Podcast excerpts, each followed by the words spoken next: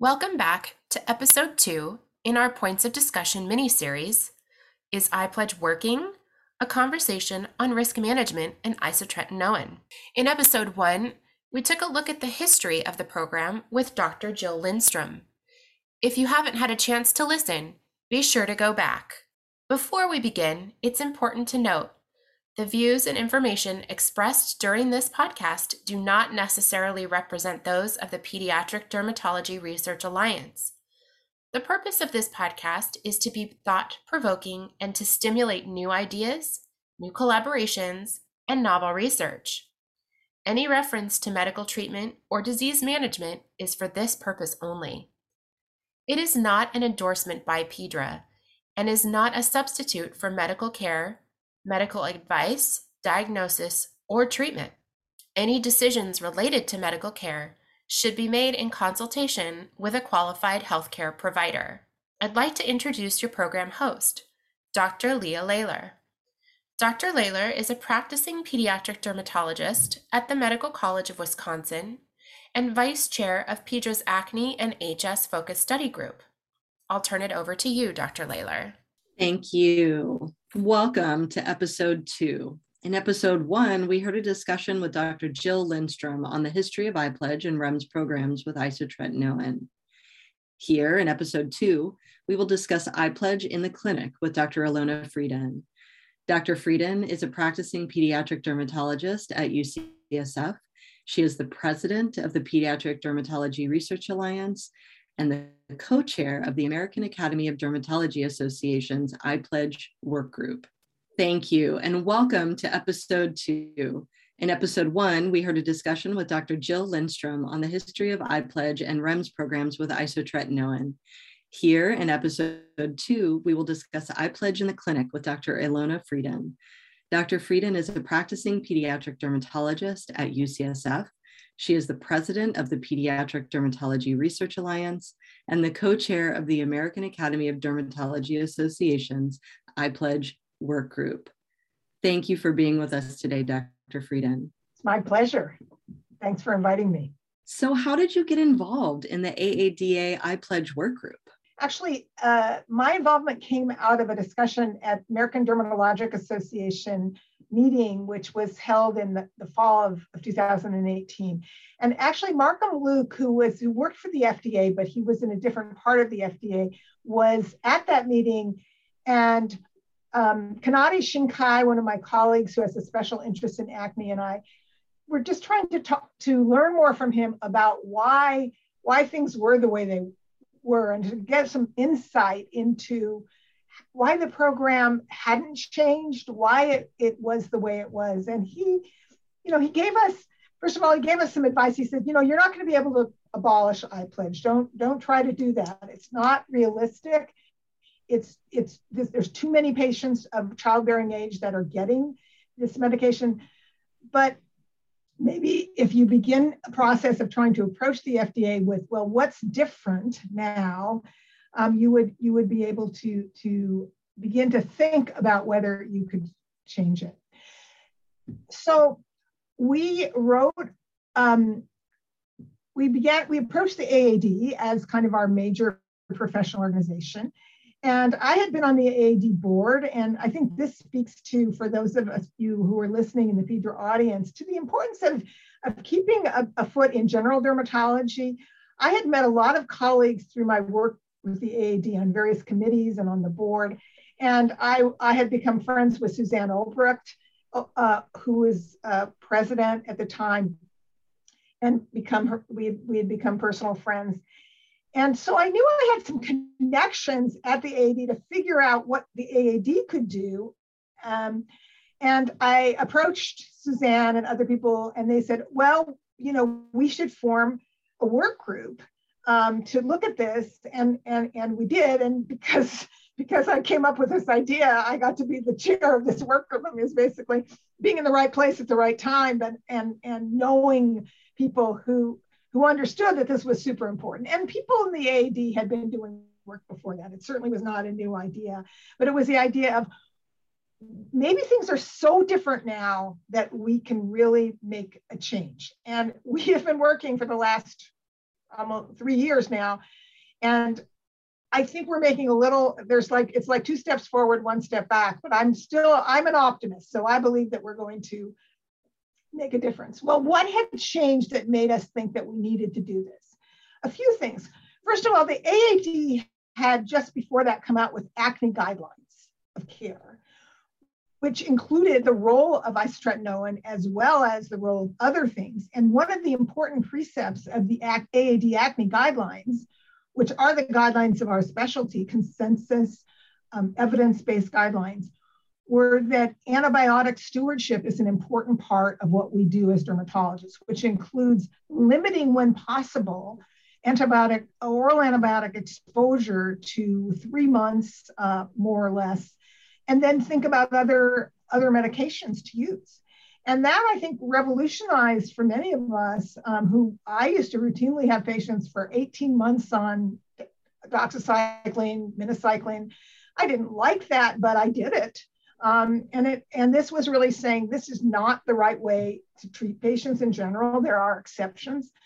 Um, with young women, many of us were becoming more and more comfortable with using oral contraceptives, which had become an FDA approved treatment for for acne by then, uh, and that was very important to us. Um, but what did we have for young men? We couldn't choose uh, spironolactone or, or, or um, oral contraceptives. Uh, it was either uh, oral antibiotics, maybe things like dapsone, but you know those weren't really first line treatments. And then you kind of thought about isotretinoin. So that was sort of point number one with the AD acne guidelines and how they were um, changing our practice. The second thing was that we had changed our practice in terms of laboratory monitoring. With the exception of pregnancy tests, there wasn't the need, based on, ev- on good evidence, to do routine monthly CBCs, liver function tests. And uh, so that had changed.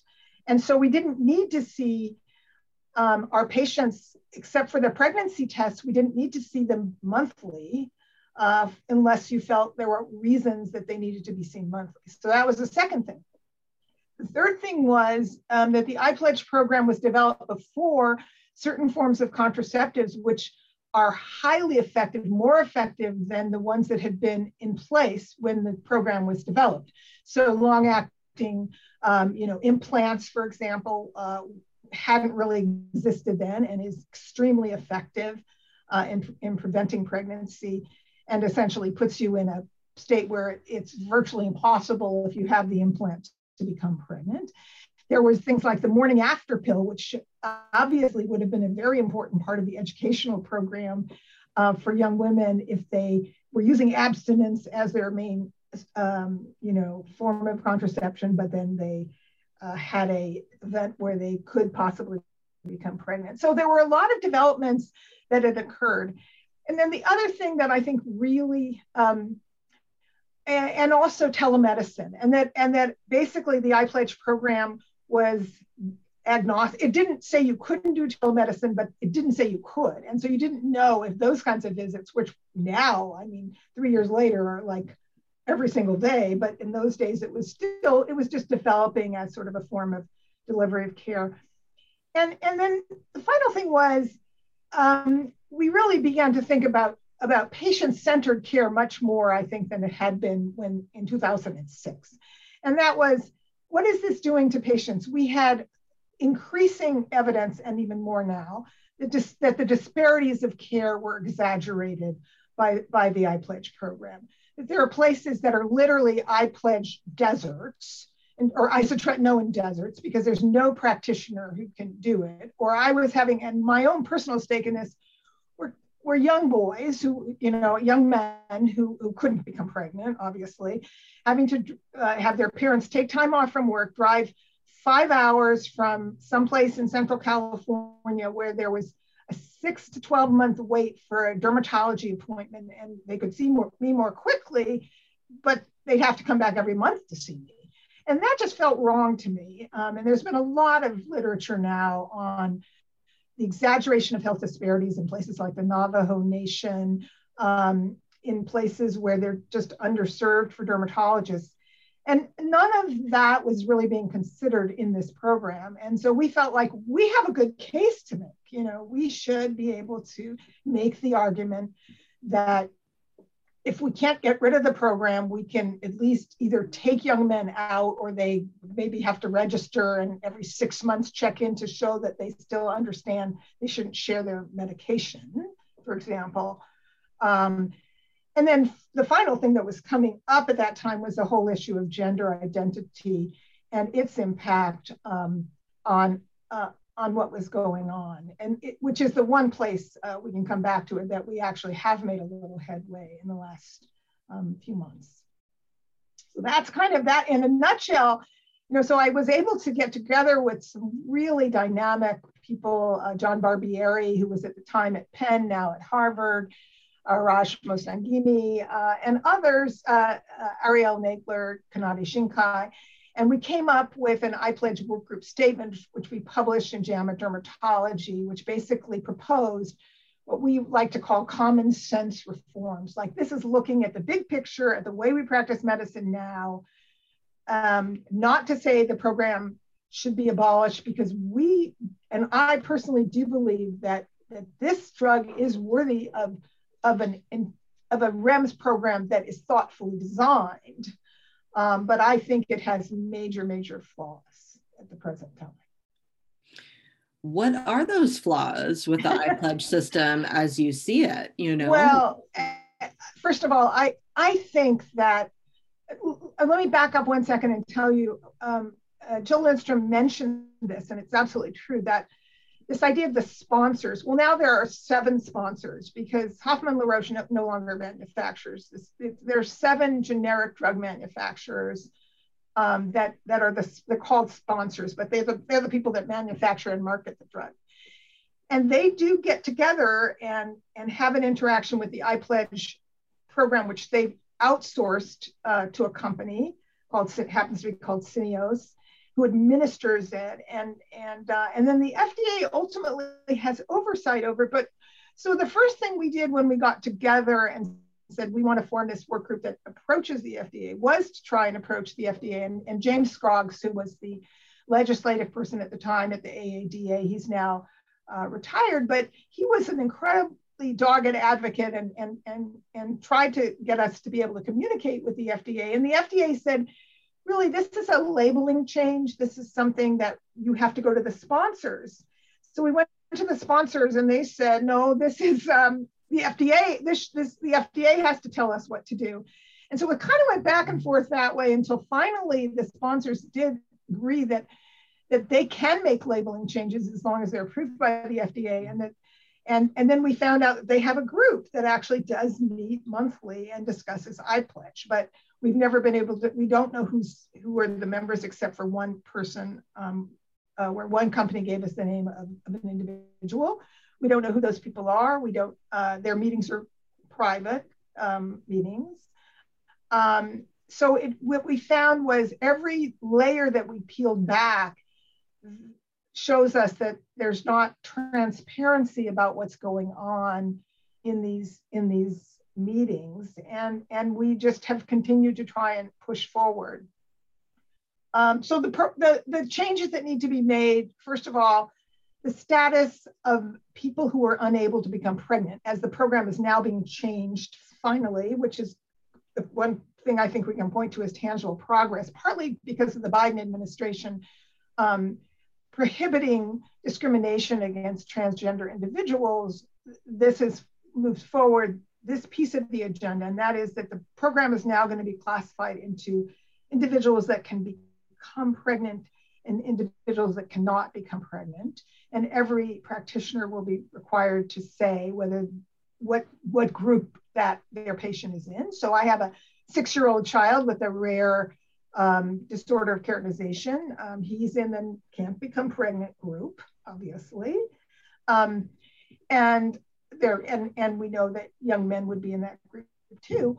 But but so far the program hasn't changed at all in the attestation requirements for those individuals. They're still being required to have monthly attestations. Although as it turns out if you actually practice as i do and see a lot of these patients you can with the boys you kind of can get away with six to eight weeks sometimes and they won't um, you know call you out on it. But we don't really know how long you could go and still be able to without having to re-register your patient because they get kicked out of the I Pledge program why we're i mean one of the things i think we should discuss in our in our discussion segment is why males were and continue to be included in a REMS program like this in the first place. And I don't, that's never something that I've completely understood.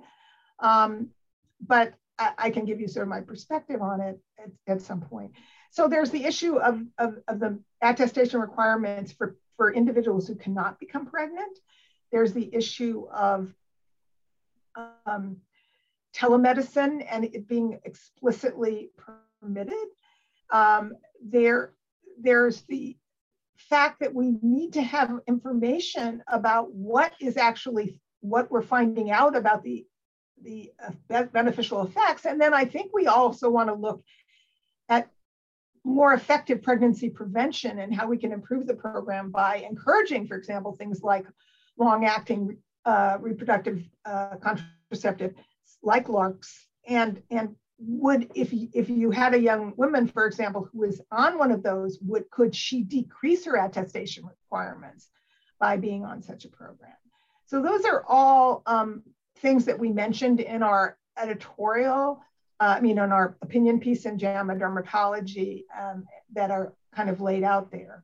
You also mentioned previously like some of the economic burdens on on the patients and you know driving far um, taking a lot of time off of school and and perhaps off of work from for their parents um, bringing people into the clinic uh, or having long wait periods and then um, perhaps that having an impact on their level of uh, severity or their scarring of course what about the um, administrative burden on Absolutely. dermatology staff.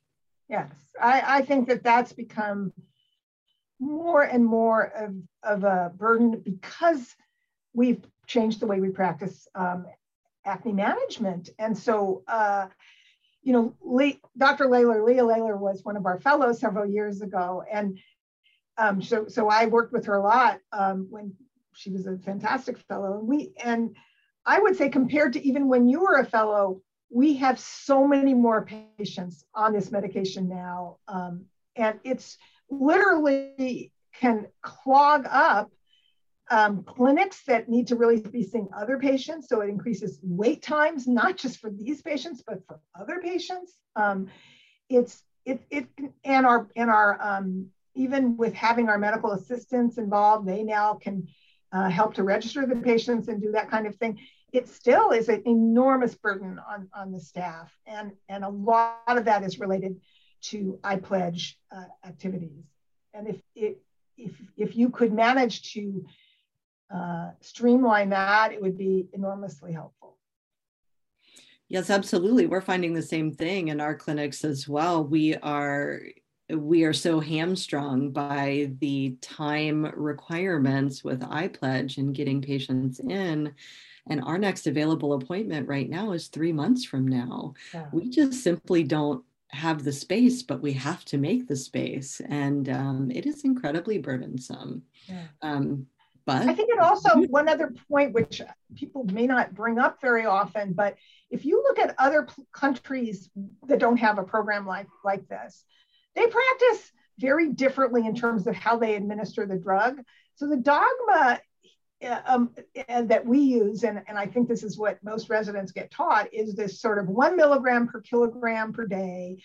You sort of the race to the finish of basically getting up to a target dose to prevent relapses. But if you use higher doses like that, and that and there isn't there is evidence that that causes lower relapses. But if you use higher doses, you have higher side effects too. You have more dry skin, you have more dry eyes, you have um, you know, certainly more severe cheilitis, you have more muscle aches. And, and also what happens after you've gone through a course and you relapse? Then what do you do? Um, in, in places where there's a program that's, where there's not a program that has this level of, of burden, um, that you can, you, some people will give 20 milligram, 10 milligrams, 20 milligrams a day, or even a few times a week. Um, and I, I think that for young women of reproductive age group, I, I still think they should be getting um, either be on a long acting contraception that has essentially virtually no um, uh, fail rate in terms of pregnancy, or they should be getting regular pregnancy tests. Um, but then there are all these exceptions. There are young women who don't have sex with men. They have sex with women, or they're or they don't have sex at all. I mean, there's all these other exceptions. Should they still be getting monthly pregnancy tests? There, so there's there's a lot of there's a lot of nuances there. But the fact is is that I feel badly with having to sort of push those doses when what I really think, and for patients paradoxically with more severe acne, sometimes you want to start with lower doses, but you really want to get them through this burdensome system as fast as you can. So you really want to push the dose. That's sort of not talked about very much, but I think about it a lot in the patients that I see. Oh, absolutely. I, I totally agree with you. There are many, many problems that we could outline with iPledge. Um, and, and I totally agree with all of those that you have mentioned. You know, one thing I wanted to ask you, you, you had previously mentioned about how the treatment of acne has changed over time, particularly with those AAD acne treatment guidelines that came out in um, 2017, 2018, about particularly with the change in um, the antibiotics and duration of exposure with that. Has there been, you also mentioned the oral contraceptives as well as uh, getting the labeling indication for acne. Have there been any other major changes in how acne treatment has been performed over time, like over the course of your career, that has been really impactful? I think that those are really the main ones, eh, what I mentioned, and that, and they have very much changed what we do. I mean, I think, and and and and to put a little finer point on the antibiotic issue is the antibiotic stewardship issue is extremely important. And, and these are patients who are getting huge amounts of antibiotics until this shift was made. And really, I think as dermatologists, we have to consider ourselves part of a community and, it, and we have to consider our impact on antibiotic stewardship and the impact on not just our patients, but everyone else's patients, right? Um, so drugs like doxycycline, that uh, you know, that's not a drug that's used IV very often, but you know, cephalexin, I mean, cephalosporins work pretty well too, and yet we try to stay away from them because of exactly these reasons. But when you think of a program like iPledge, if it drives you toward giving more antibiotics and less isotretinoin, that's that's got side effects too, is, a, is the way I see it. I mean, I, I can't, I don't think you can kind of get away with saying, you know, this is all for the good if and and this again comes back to what Dr. Lindstrom said about you know you're trying to weigh the good and the risks and the benefits of any kind of intervention that you do. Um, so I I think it was I think the AAD got it right. The AAD guidelines, um, you know, they are evidence based, but I I think that that um, we do just as well or better for our patients in, in the current schema of how we treat acne with not using long term antibiotics, except that we're coming up because of that against a, a really huge hurdle in other respects. Right, absolutely. There are always going to be side effects with any medication we prescribe. And, you know, with a population as big as the one that we're treating with, um, you know, for acne, on a large enough scale, you're going to find those problems. Um, Dr. Frieden, were you in practice when isotretinoin was? Yes. I was a resident when isotretinoin came out as a drug. I was I, I, finished in 1983, so it, it's like my whole it's it spanned my entire career. But I was also a resident before it came out when it was still in clinical trials, and we used to hospitalize patients with acne, if you can imagine, with ac- essentially acne fulminans, but um, these young men who would have acne all over their entire chest and they would have crust. I mean, it was it was a horrible, horrible. I mean, there were so many patients who, who just suffered so much. I mean, it was, there aren't that many drugs in one's career where you go, you know, where you didn't need the placebo arm to tell that it worked. And this, and, and isotretinoin is one of those drugs. I would argue that propranolol for infantile hemangiomas, in my experience, is another one of those drugs. So I'm always happy when I have more than one that I can point to, you know, as being that. I mean, the, the clinical benefit is, is, you know, enormous. Um, so yeah, it, it's, it's a drug that I, that certainly I've had access to. We knew very early that it was a teratogen. And I, I do think that, you know, not that that there were dermatologists out there who who kind of maybe didn't take it quite as seriously and and and most did, I think, but there were there were people out there who kind of it worked so well for oily skin that you could give like you know 10 milligrams twice a week and someone didn't have to have oily skin. I mean that's not a good reason to use a drug like this but that there, there were people who were doing that. So there probably were some people who abused the drug in a way. Um, but i think for the most part people tried and certainly now they're. With you being in practice or in residency when this medication got fda approval you have had to then prescribe the medicine through all the different yeah. REMS programs um, in, in, their different iterations that Dr. Lindstrom helpfully described to us in the last episode. Um, how how different has it been with each iteration? Well, I mean, the, the iPledge system is is the most comprehensive and in, in, certain, definitely the most onerous. And it was really the only one where you you're not going to be able to get this drug for your patients unless you're in it. So in that sense, it, the registry aspect of it works quite well. I mean, there are people who tell me they can somehow get it on the internet. I don't really know how that happens, but anything's possible. But I, I think it, it, it has. But you know, one thing that changed with the new program and increasingly so is that it, it, it there was a little bit of what I would call scope creep, which is to say, you know, the mental health concerns got added, and you know, we know that that um, and and part of that was political. There was a congressman, a very very prominent congressman, whose son um, committed suicide while he was on the medication, and he very publicly blamed the drug. Um, we know that epidemiologic studies show that, that there's not an increased risk of suicide over the, over the general age group that we're using the medication in. And really, the, it, it's, uh, there's also were concerns about inflammatory bowel disease, and that too, in most studies, is not proven to be something. And yet, I, I think that the companies, since they were stuck with it, my theory is that the sponsors, as they're called, it's kind of a way that they can indemnify themselves. They know that people are going to have to sign a consent for this drug, and that they can kind of say, "Well, I mean, every you got you got told that that you know there could be mental health issues," um, and that's now part of the landscape. But but again, to me, the part that just is the biggest disconnect is this is really the this is a REM program to prevent pregnancy. Why why are we treating individuals who can't become pregnant in essentially the same way, except not requiring them to get a pregnancy test. Obviously, that that that's never made sense to me, um, and it, it it continues to me to be, I would say, the greatest concern. Well, I think that's a great note for us to end on today. Thank you so much for being with us today and explaining all of the clinical issues associated with our iPledge REMS programs with isotretinoin. Well, thanks for having me.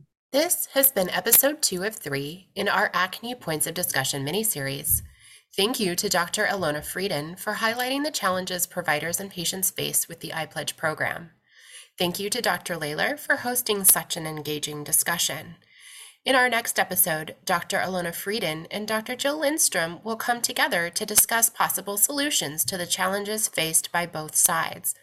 I would also like to thank our Points of Discussion program sponsors, AbbVie Inc., Eli Lilly and Company, and Sanofi Genzyme and Regeneron Pharmaceuticals for their support of this independent medical education program. Be sure to subscribe to Pedra Pearls in Google Play, iTunes, or Spotify to get the latest episodes. You can also access this podcast as well as other educational programming in the Pedra app available for Apple and Android users.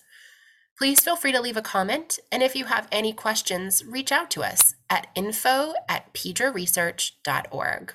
Pedra is solely responsible for all program content and the selection of all presenters, authors, moderators, and faculty.